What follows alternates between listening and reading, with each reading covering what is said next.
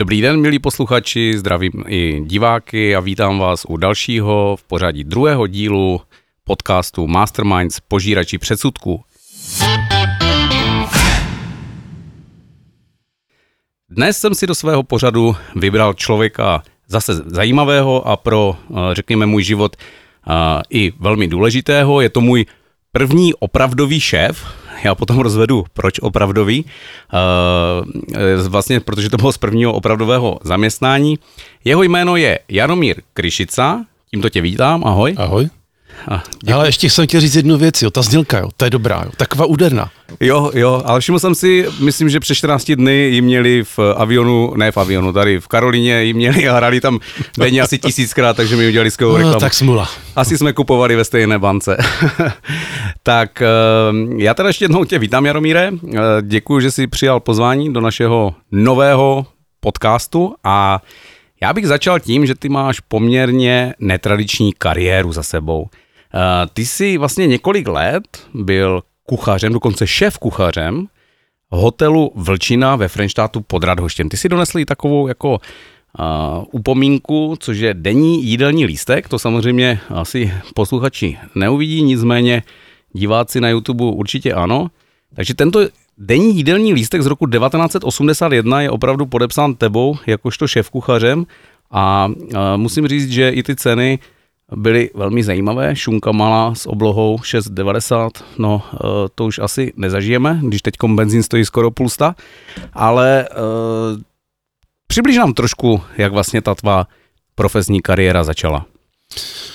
No Jášku, že to nějaký pátek tedy, ale uh, jenom si dovolím říct, že já jsem na té vlčině dělal opravdu jako kuchař a šéf kuchař pouze zastupující a to jsem zrovna ten den byl prostě tím zastupujícím šéfem, takže proto jsem tam prostě napsán. V té době mi bylo zhruba nějakých 19-20 let, jo. což myslím si, že v té době těch 80. kdy ta Vlčina patřila mezi, mezi špičkové hotely, tak to už, už to něco znamenalo, mě ta práce nesmírně bavila.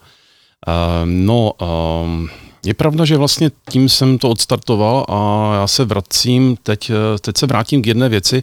Já jsem poslouchal ten podcast vlastně svým tatínkem, kdy on říká, že chtěl dělat něco, ale nemohl, protože jeho tatínka prostě vylili ze strany. No.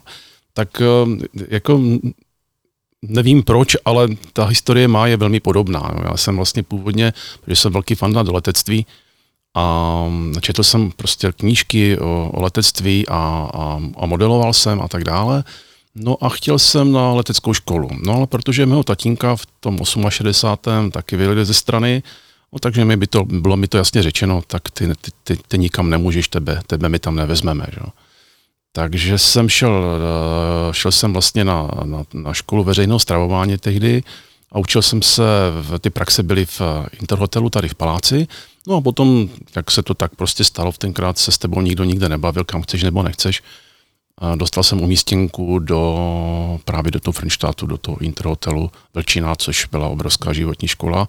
Ale v zásadě jako to, bylo jenom, to byla práce, práce a jak to na těch horách bývá, tak potom zábava, že? co tam taky jiného na horách můžu dělat. Takže bylo to fajn, byly tam sympatické prostě kolegyně a a jídlo a pití prostě to si, teklo to proudem. Takže bylo to fajn. Jako to si dokážu to, představit.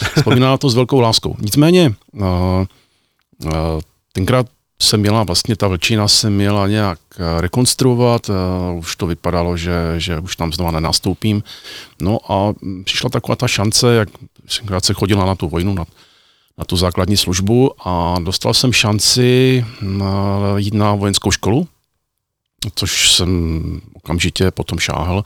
Chtěl jsem být původně pilotem vrtulníku, ale tam je to jednoduché, tam přijdeš do, do Prahy, do Ústavu leteckého zdravotnictví a oni najdou takové věci, o kterých se ani neměl tušení, že v sobě máš. Takže tam našli nějaký problém, který, který eh, jsem nebyl schopen spolknout tu chvíli, ale taková je prostě realita. Takže mi řekli, ne, ty pilotem být nemůžeš, ale, ale za to můžeš být, eh, ale oni říkají letovodem, což je někdo, kdo se pohybuje v oblasti eh, řízení letového provozu. Já se, já se omlouvám, ty jsi tady přinesl další z tvých upomínkových předmětů a to je právě odznak. Který právě spadl na zem. No co se dá dělat? Takže ten potom uh, vylovíme. vylovíme Hej, to, na konci jako teď to přehnal, ale jo. já se omlouvám, já se omlouvám. Je tam, je tam je neporušen, možná vypadá teď trošku jako řízká orlice, ale tak uvidíme. Ne, tak aby jsme se vrátili zpátky eh, k tomu, k, vlastně, že ty jsi byl můj šéf, tak po tom letovém provoze, kde jsi strávil nějakých 10 let, tak se asi předpokládám někdy po revoluci vlastně chytl hm, příležitosti a, a šel si podnikat nebo spolupodnikat s dalšími lidmi do, do public relations. Ta doba byla taková zvláštní. Jo. Já musím říct, že um, na tom řízení letového provozu jsme dělali 24 hodin. Jo. Takže 24 hodin ty jsi tam prostě byl a v tu chvíli prostě pod tebou, uh, nebo řekněme, že na tebou byla ta obloha, kdy z velké části jsme třeba měli na starosti Moravu, nebo když jsem byl v Bratislavě 4 roky, tak celé Slovensko. Takže všechno, co se, te, co se stalo na té obloze, za to si mohl ty, takže to byla poměrně velká zodpovědnost. A je pravda, že když bylo třeba škaredé počasí, že i vrabci chodili pěšky, tak uh, byl čas třeba číst nebo psát, takže já musím říct, že jsem svého času, že jsem vždycky měl rád sloh, tak jsem psal, psal jsem do Mladého světa, do světa motoru a různých jiných, nějaké komentáře, statě a podobné věci. No a když uh, přišly ty, přišly ty devadesátky za pámu, tak uh, se stala jedna věc, uh, že to tak, protože já musím říct, že hodně, hodně věcí v mém životě řídil osud. Jo? Prostě přijdeš na nějakou křižovatku životní, a si obklopen lidma, teď potkáš nějaké zajímavé lidi, oni ti dají nějakou šanci a ty se musíš rozhodnout do nějaké doby, co s tím prostě uděláš nebo neuděláš. A tam to bylo, tam to bylo podobné. Měl jsem eh, kolegu, souseda, který bydlel ve stejném domě a který dělal pro, pro francouze, kteří tenkrát v těch 90. koupili podíly eh, tady v různých regionálních titulech a v Mladé frontě.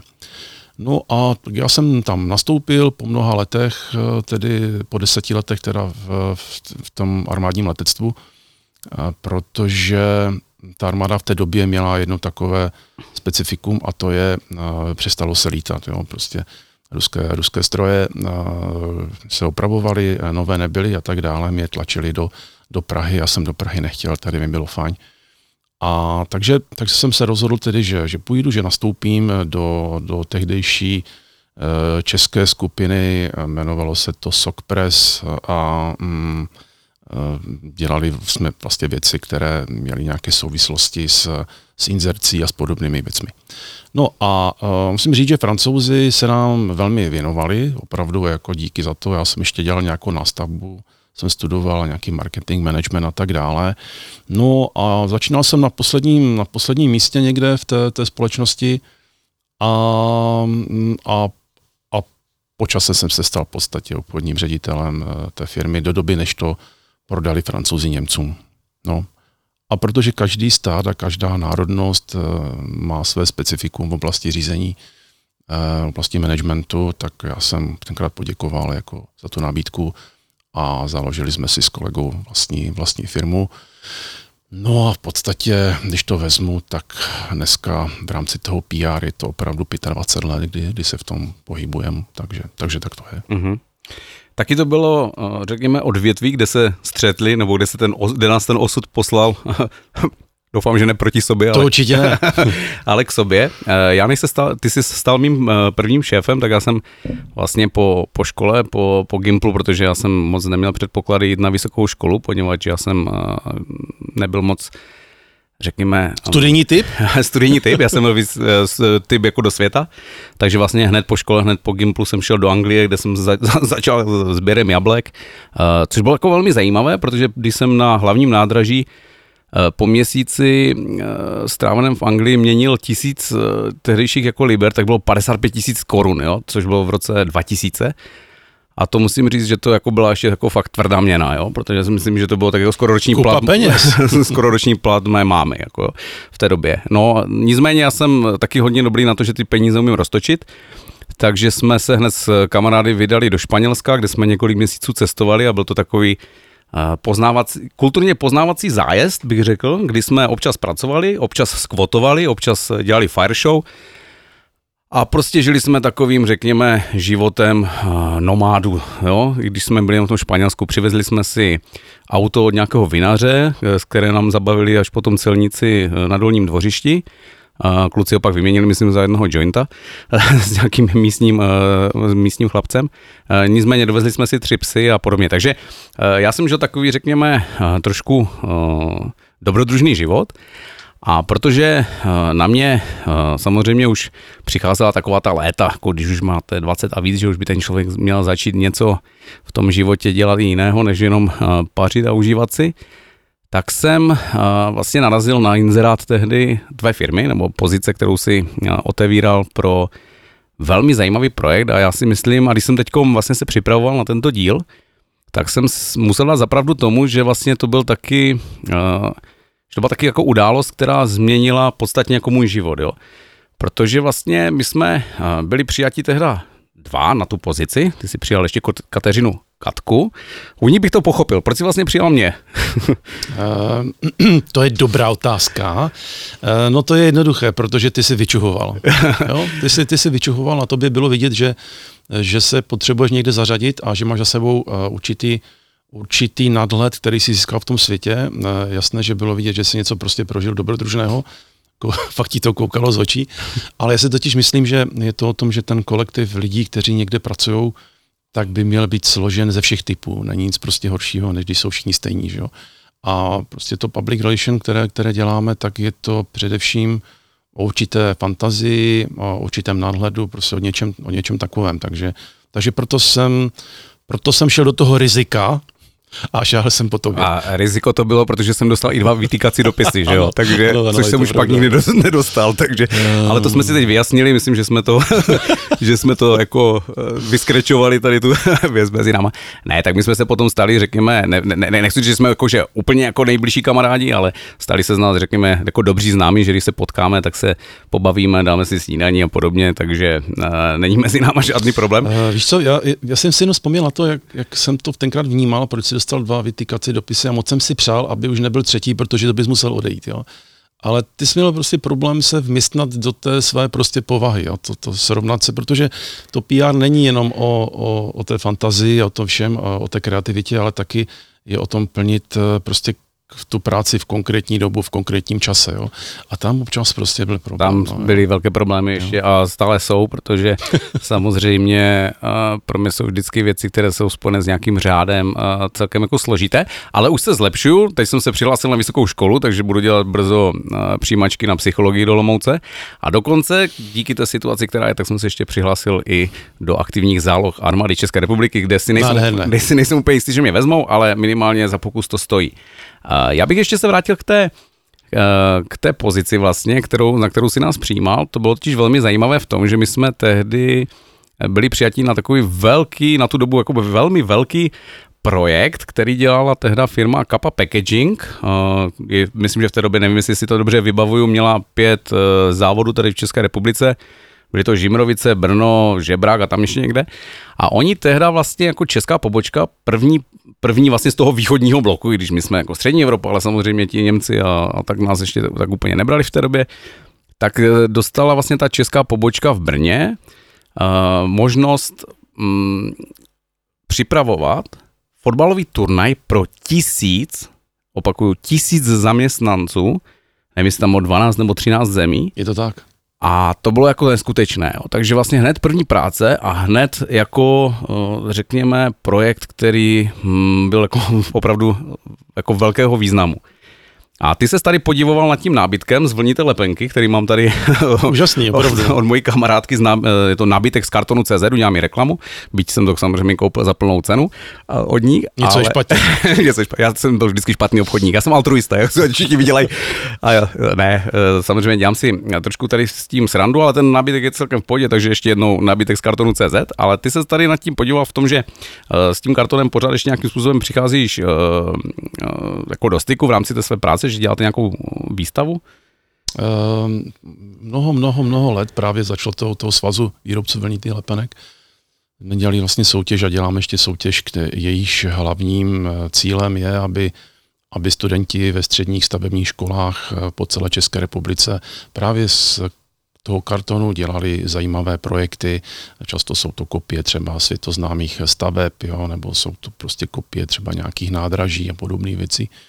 A musím říct, že ta soutěž mi dělá velkou radost z jednoho prostého důvodu. Tam je, tak jak často ti starší mají tendenci eh, jakoby nadávat na, na tu mladou generaci a vždycky říkají, no to za našich mladých hlad nebylo a ti jsou hrozní a takový. A, a tam je strašně fajn, když, jako když vidíš, jak, jak, jak ty děcka mm, fakt mají, mají nápady a jsou schopni tomu věnovat nějaký čas, často fakt jako stovky hodin, aby to udělali, aby to byli schopni odprezentovat a potom to někde prostě předvést třeba v Praze, jo, na nějakém významném místě. A takže to já, já mám radost, já jsem rád, když vidím, že že ta mládež eh, je schopná něčeho a že jsou pořád lidé, existují, kteří to schopni udělat víc, než jen to, že že přijdou domů prostě ze školy a, a fláknou sebou prostě k televizi. Že? Já jsem strašně rád, že zmiňuješ právě ty mladé, protože si myslím, že to je jeden z takových těch předsudků nás starších, že vždycky ti mladší, co přijdou po nás, tak jsou jako daleko horší, protože oni jsou jako jiní, že oni už vyrůstají v jiné době, mají jiné zájmy, dělají jiné věci a my vždycky máme pocit, že námi to končí. Jo? Vlastně končilo to nejdřív mými rodiči, že jo? když byli oni mladší, tak jejich rodiči a prostě máme takový nějaký jako předsudek v sobě, že vlastně ta mladá generace už uh, bez nás jako nedokáže žít. Já díky tomu, že eh, krom mnoha jiných věcí ještě dělám i taxikáře, což je asi jako nejúžasnější jako povolání, které jsem, ke kterému jsem se mohl dostat, přes všechny ostatní, o kterých se budu zmiňovat buď v tomto nebo i v příštích dílech, tak jsem toto, tento předsudek jako velmi jako eliminoval v jedné věci, protože těch mladých vozím spoustu, bavím se s nima a oni určitě bez nás přežijou. Jo. Eh, dneska je úplně normální, že mladý člověk a mladý, bavím se 15, 16, 18, 20, tak ti lidi mají jednu až dvě práce. Jo. Chodí do školy a mají dvě uh, brigády, zaměstnání, to je úplně jedno. Protože oni žijou dneska v tom blahobytu, ale ten jim ti rodiče až tak asi poskytnout nemohou, protože ne každý má na nového iPhonea nebo nejnovějšího Samsunga a chtějí žít, že chtějí cestovat, chtějí prostě, vidí to dneska na těch sociálních sítích, tak z toho titulu, eh, a to je moje domněnka, tomu se potom dostaneme zase ještě k domněnkám, je, že ti eh, mladí opravdu jsou jako hození do vody, jako úplně do jiné vody, než, jsme než ve které jsme plavali my a vy, oni a tak dále. Takže uh, u těch mladých, uh, tam si myslím, že to je i uh, do jisté míry i o tom získání tom, toho, toho sebevědomí, které my dospělí jim ne vždycky jako jsme ochotní dát, protože je to věc našeho ega, že bychom vlastně my museli říct, že i ten mladý jako něco umí, co třeba neumím já, že jo. Takže si myslím, že to jakoby, jak ty to vidíš třeba práci jako s egem uh, člověka, který už je protřeli životem a teď najednou vidíš někoho mladšího, třeba když si vzpomeneš, když jsme tam přišli my s Katkou a, a najednou jsme dostali velký projekt, eh, který se odehrával v Blšanech a v Praze a museli jsme, opravdu to nebylo jako sranda. Uh, tak jak ty, jak ty to třeba, jak ty pracuješ, řekněme, tady s, tím, s, tím, s touto situací? No, tak uh, především asi třeba mít správný nadhled. Jo. To znamená, že člověk si musí uvědomit, že ten život se, že se děje v čase a prostoru, to je moje oblíbené čení, a mm, jsme součástí nějakého koloběhu. Jo? To znamená, že jestliže člověk jde tím životem a v každé etapě jeho, toho života by se měl eh, někde nacházet v nějakém místě, uh, to znamená, my máme určitý, určitý cíl, máme nějaké etapy životní, no a ať chceme nebo nechceme, tak uh, dřív nebo prostě později, tak musíme, musíme ten, tu štafetu prostě předat té mladé generaci. Jo, a, a takže to, ta práce s nimi je, je velmi citlivá, protože eh, je vůbec velmi těžké eh, zachovat takovou tu rovnováhu v tom, jestli člověk, eh, já sám to ví samozřejmě z vlastní praxe, když jsem byl, když jsem byl mladý, nebo mladší, tak jsem měl problém s pokorou. Jo, prostě člověk jako si fakt myslí, jako co, co všechno neumí nebo umí. A, Vím, o čem mluvíš, promiň, že jo, to já, to je to jasné. Jo, to znamená, jako, uh, je to na všech stranách, je to o určitém prostě citlivém přístupu a hlavně o komunikaci. Jo, protože když uh, je to o domněnkách, je to o domněnkách, tak často je to o tom, že ti lidé nekomunikují, protože eh, je třeba si vysvětlovat ty pozice, polohy, je třeba vysvětlovat, proč je to tak, proč je to jinak, aby to nebylo jenom o tom, eh, že, že ti lidé třeba na těch starších pozicích nebo na vyšších pozicích v těch firmách nebo nakonec i v rodinách říká, hele, protože já mám tolik, tak ty budeš poslouchat a tak to je nesmysl. Jo. Já si myslím, že do toho života každá ta svá, každá ta generace může prostě přinést své podněty a, a je to zajímavé. Čili nejlepší je, když je život pestrý. A život je pestrý tehdy, jestli, jestliže není jednotvárný a o tom to o tom to celé je. A je to taky o odvaze, aby i starší byli schopni přiznat, že nemají vždycky pravdu, jo. A ti zase mladší musí mít trošku prostě pokory, protože jsou momenty, které mě vytáčí, jo. Fakt, když jako někdo přijde tam ze školy a uchází se o práci a, a teď mi vlastně přesvědčuje, jak je to super, jak on je skvělý, výborný a tak dále, ale přitom není schopen eh, jakoby, ani vyjmenovat eh, základní média. Jo. Mm-hmm. Takže to je, to je, to je, to, to je, to je takové zvláštní. Ale no, já ještě k té, k té mládeži, jo. já jsem prostě přesvědčen o tom, že oni to taky nemají jednoduché teď. Jo. I tím, že ten internet, v podstatě oni to čtou a to není problém jenom mládeže. Jo to, že existuje internet, to, že existuje spoustu prostě z, zdrojů na sociálních médiích, tak lidem dává takový pocit, že všemu rozumí. Jo? To znamená to, co předtím člověk do sebe dostával nějakou dobu a potřeboval k tomu osobní zkušenosti, tak ty zkušenosti jsou dnes přenesené. Takže on si někdo někde něco přes, prostě přečte, že jo, kdo se na to podívá, potom mám pocit, možná, že to zažil sám a že už to vlastně ví. Není to pravda. Jo? Takže je to o pokoře, o rozumné pokoře.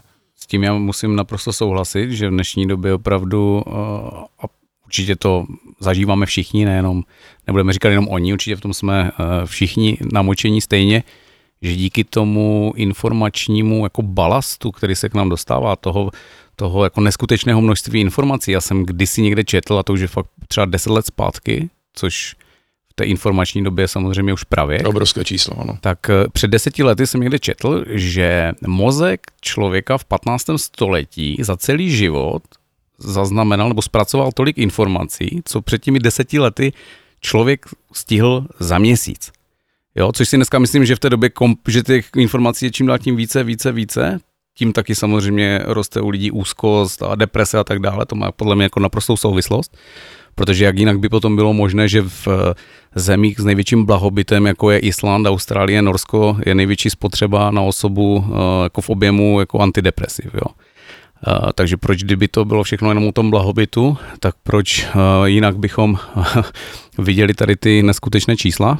My jsme v podprůměru Evropské unie, ale myslím si, že, nebo ne, nemyslím si, ty fakta jsou jasné, že to roste. Za čtyři roky v České republice se to zdvojnásobilo. Já o tom potom budu mluvit dál, protože to je všechno věci kolem jako psychologie, což je moje taková, um, bych řekl, že takový koníček hobby, že se tomu věnuju uh, už nějakou dobu a vlastně ta taxikařina mi dává vlastně takové ty empirické zkušenosti v té, v té praxi a že vidím ty lidi v tom reálném prostředí, protože oni se tam během těch pěti, deseti, patnácti minut jako otevřou a řeknou spoustu věcí, které podle mě neřeknou ani svému terapeutovi. Jo takže kdyby věděli, s kým jezdí, tak by asi všichni byli radši, radši sticha. A pak vždycky řeknu, no já ještě píšu knihu jako deník taxikáře. Oni úplně, aha, mm. a už tak, ale, ale právě, jste, právě jste přispěli, děkujeme. Právě jste přispěli, děkujeme, přesně tak. Ale já bych ještě k těm mladým a k tomu, já myslím, že to je všechno i věc jako toho sebevědomí, jo. že právě uh, u těch dětí, ať už, to je, ať už to přichází jako z rodin nebo potom ze školy, je často to sebevědomí jako potlačováno přesně tady tím autoritativním jako přístupem, kdy vlastně ještě třeba my jsme žili v té době a tímto se omlouvám otci, teď tu není, ale samozřejmě... Jen do něj. Samozřejmě ta, ne, ta, ta výchova samozřejmě před těmi uh, 30-40 lety byla úplně jiná než je dneska a tak jinak byla před 50-60, uh, čímž procházel třeba on, nebo, nebo víš, že prostě bylo to uh, ta výchova stylu drž hubu a poslouchej. Já si pamatuju, že když jsme chodili, chodívali jako na návštěvy ke známým, tak nás vždycky zavřeli děcka do pokoje a nesmíli jsme pomalu ani vylízat a vždycky na nás jenom křičeli, kam jdeš, jo? No já jdu na záchod, no tak to může, že jo, vracet zpátky, protože tam se pařilo, že jo. Takové jsi měl mládí, člověče. Takové mládí jsem měl těžké, no. Že tam tvého tatínka znám, jako nemyslím si, že... Ale nemyslím si, ne, ne, teď nemluvím o tátovi, to byli, to byli určitě strejdové, kteří tak řvali. Ne, já si, já si to teď trošku zlehčuju, ale zase zpátky k tomu, k tomu sebevědomí, jo. Právě proto, když jsem nad tím dneska eh, přemýšlel při té přípravě, uh, toho dnešního dílu bylo vlastně, že ta práce u tebe mi vlastně dodala takové to sebevědomí, a, a jak si říkal ty, no, byla to prostě, byl to problém, že já jsem se ne, těžko jako uměl někam jako napasovat a že to bylo fakt jako složité. Nicméně, ještě jedna taková perlička, už jsem ti vůbec říkal, když jsme jezdívali do Blšan, jak tam s kolegyní Kateřinou, která teda je na půl řekyně a oni to jako nevěděli, tak samozřejmě ty Blšany to je taky jako úžasná věc. Jo. V té době Dneska mají, nevím, jak to udělali, ale mají 900 obyvatel, jo? Ale před těmi 15 lety jich měli 400. Mají tam stadion pro 2300 lidí, jo? To je stadion, ne hřiště, ale stadion. K tomu mají sedm fotbalových hřišť Ačkových, kde se dá všude hrát velká kopana. A my jsme tam jezdili samozřejmě tam domluvat ten turnaj pro těch tisíc lidí a my jsme tam jednou přijeli a byli tam hráči na soustředění, byli to hráči z jednoho nejmenovaného kyperského týmu z Nikozie. A ten, teď oni se tam mezi sebou samozřejmě bavili chlapi, že jo, vyjeli krásnou ženskou, že jo, a teď tam něco začali mezi sebou to. Já jsem, Katka byla vždycky jako klidná, že jo, nikdy nic moc neřešila, najednou ta po nich vyjela, poprvé jsem mi teda slyšel mluvit řecky borci v pozoru, najednou, jako co se děje. A já říkám potom, já říkám, Kačo, co, co, co to bylo? A ona, no, oni měli takové blbé neslušné poznámky, tak jsem mi trošku vycvičila. Takže asi nečekali kluci, že v Blšanech uh, uslyší prostě... jo, kritiku rodi... prostě v kyperštině, že řečně. Rodilo řekyně. Tak, aby jsme nebyli dneska jenom uh, jako vážní a psychologii a podobně, tak uh, a nemluvili jenom o mladých, tak se pojďme pobavit trošku i o těch starších, o nás. Uh, další, jsi mě, mě další, další, před, ne, tak další předsudek je takový, se kterým se dnes a denně jako setkávám, právě když říkám lidem, že se hlásím jako na psychologii, ty vole, kolik je let? A říkám, no 41. Oni, Ježíš Maria, to už máš jako pomalu počítat jako dny do důchodu asi, ne? Si jako tak většina myslí, já jdu teprve studovat nebo chci studovat psychologii.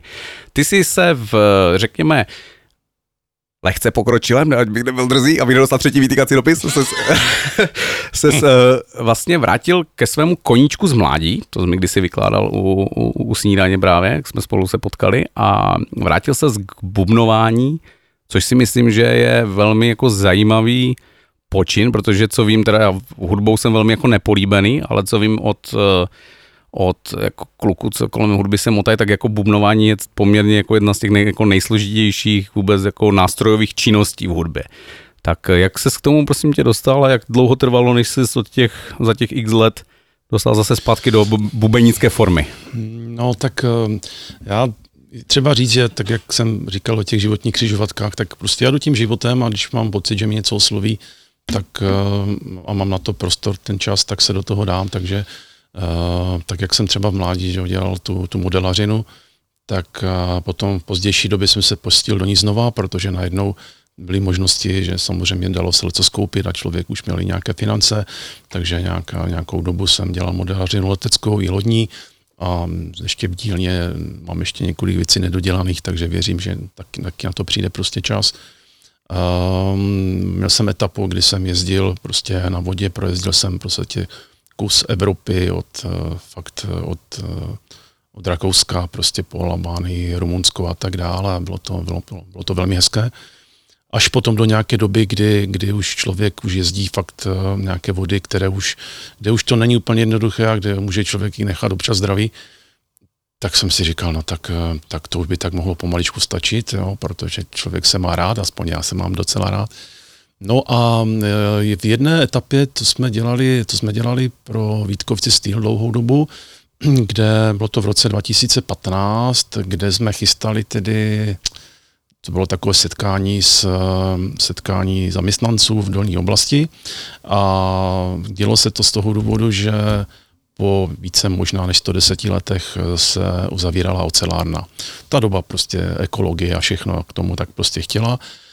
No a tehdy přišel za mnou uh, ředitel ocelárny tehdejší a říká mi, ty hele, jako víš, my jsme tady takový fandové do rokové muziky, no a my každý si tak jako hrajeme doma sám a řekli jsme si, že, bychom udělali nějakou kapelu a, jo, a teď samozřejmě, když nás zavřou, tak, tak, tak už s tím chceme něco udělat. Že? Říkám, no tohle je super nápad, říkám, tak něco natvičte a v té dolní oblasti to odehrajete. Že?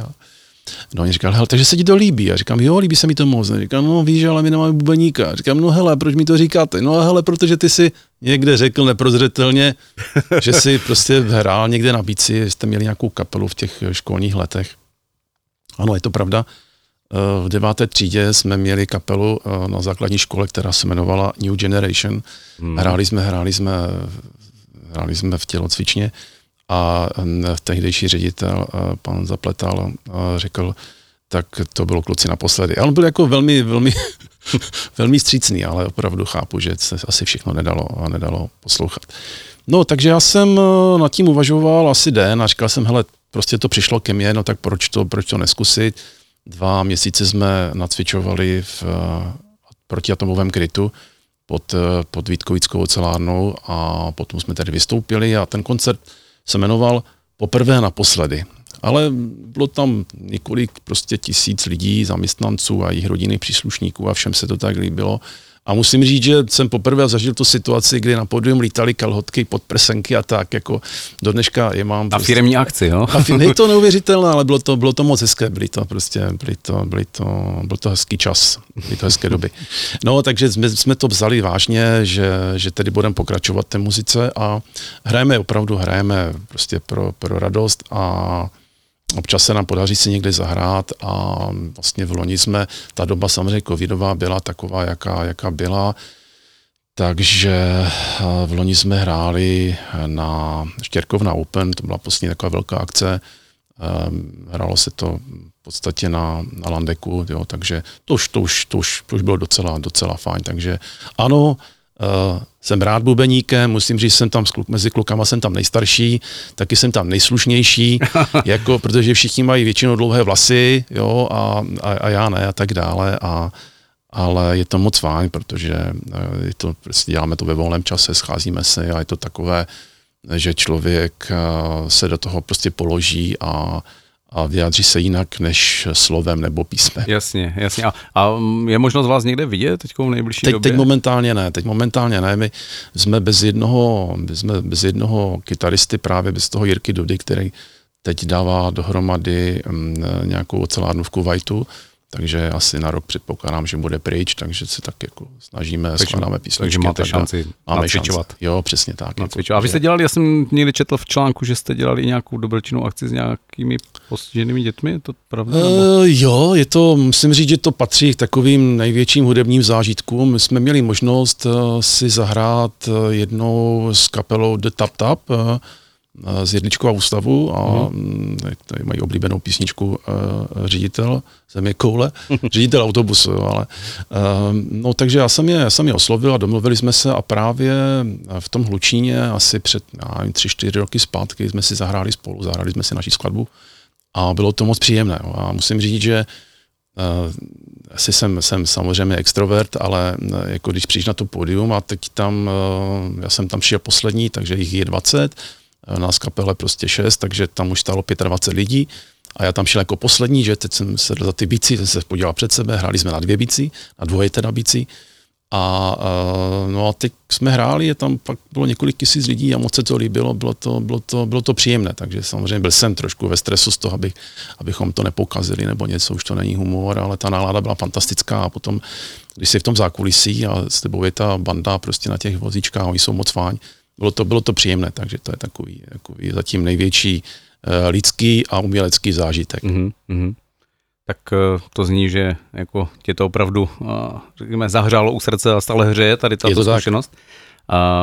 Je prosím tě nějaký mýtus, legenda nebo předsudek, který tebe osobně nějakým způsobem svazoval nebo tě ještě svazuje a případně si s tím jako nějak Eh, nebo vůbec obecně třeba, jak pracuješ eh, tady s těmito?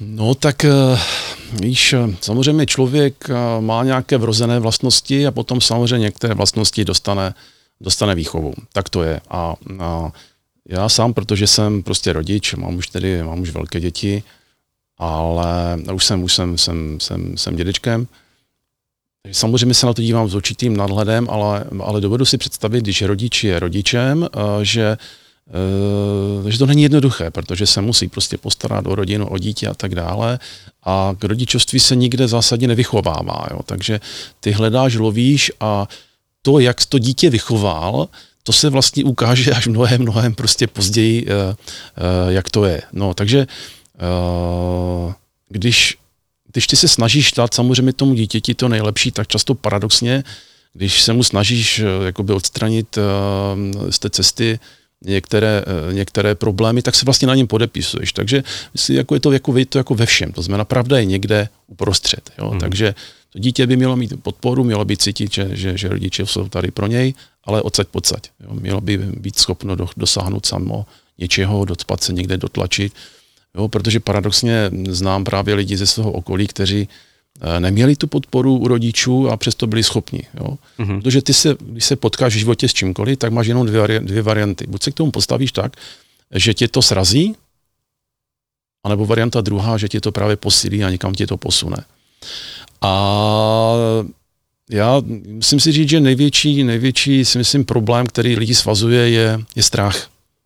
Strach právě z neúspěchu, strach, eh, strach z toho, že, že to bude jinak, eh, strach z toho, co na to řeknou lidé.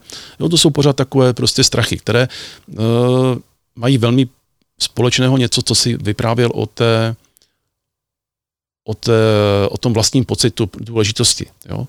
To je prostě o tom, o tom to celé je. Takže když uh, víš, kdo jsi, víš, kam jdeš, a i když to nevíš, no a co, tak, tak se to dozvíš, mm. tak prostě jdeš tím směrem a nebojíš se toho udělat chybu. Jo, protože já často mám ten pocit, že eh, ten svět, který máme okolo sebe, že nás tlačí do 100% výkonu, eh, do 105% výkonu. Jo. A to je špatně. Jo. Ještě bych dodal možná že, e, jako ke hmatatelným výkonům, no, jo, že to prostě, a to je ten, v tom, promiň, že tě to skáču, že já v tom vidím ten problém, že tak jak popisuje vlastně americký psycholog Martin Seligman, tak ten říká, nebo respektive má nějakou, um, řekněme, um, nauku nebo teorii o tom, o naučené bezmocnosti. Jo.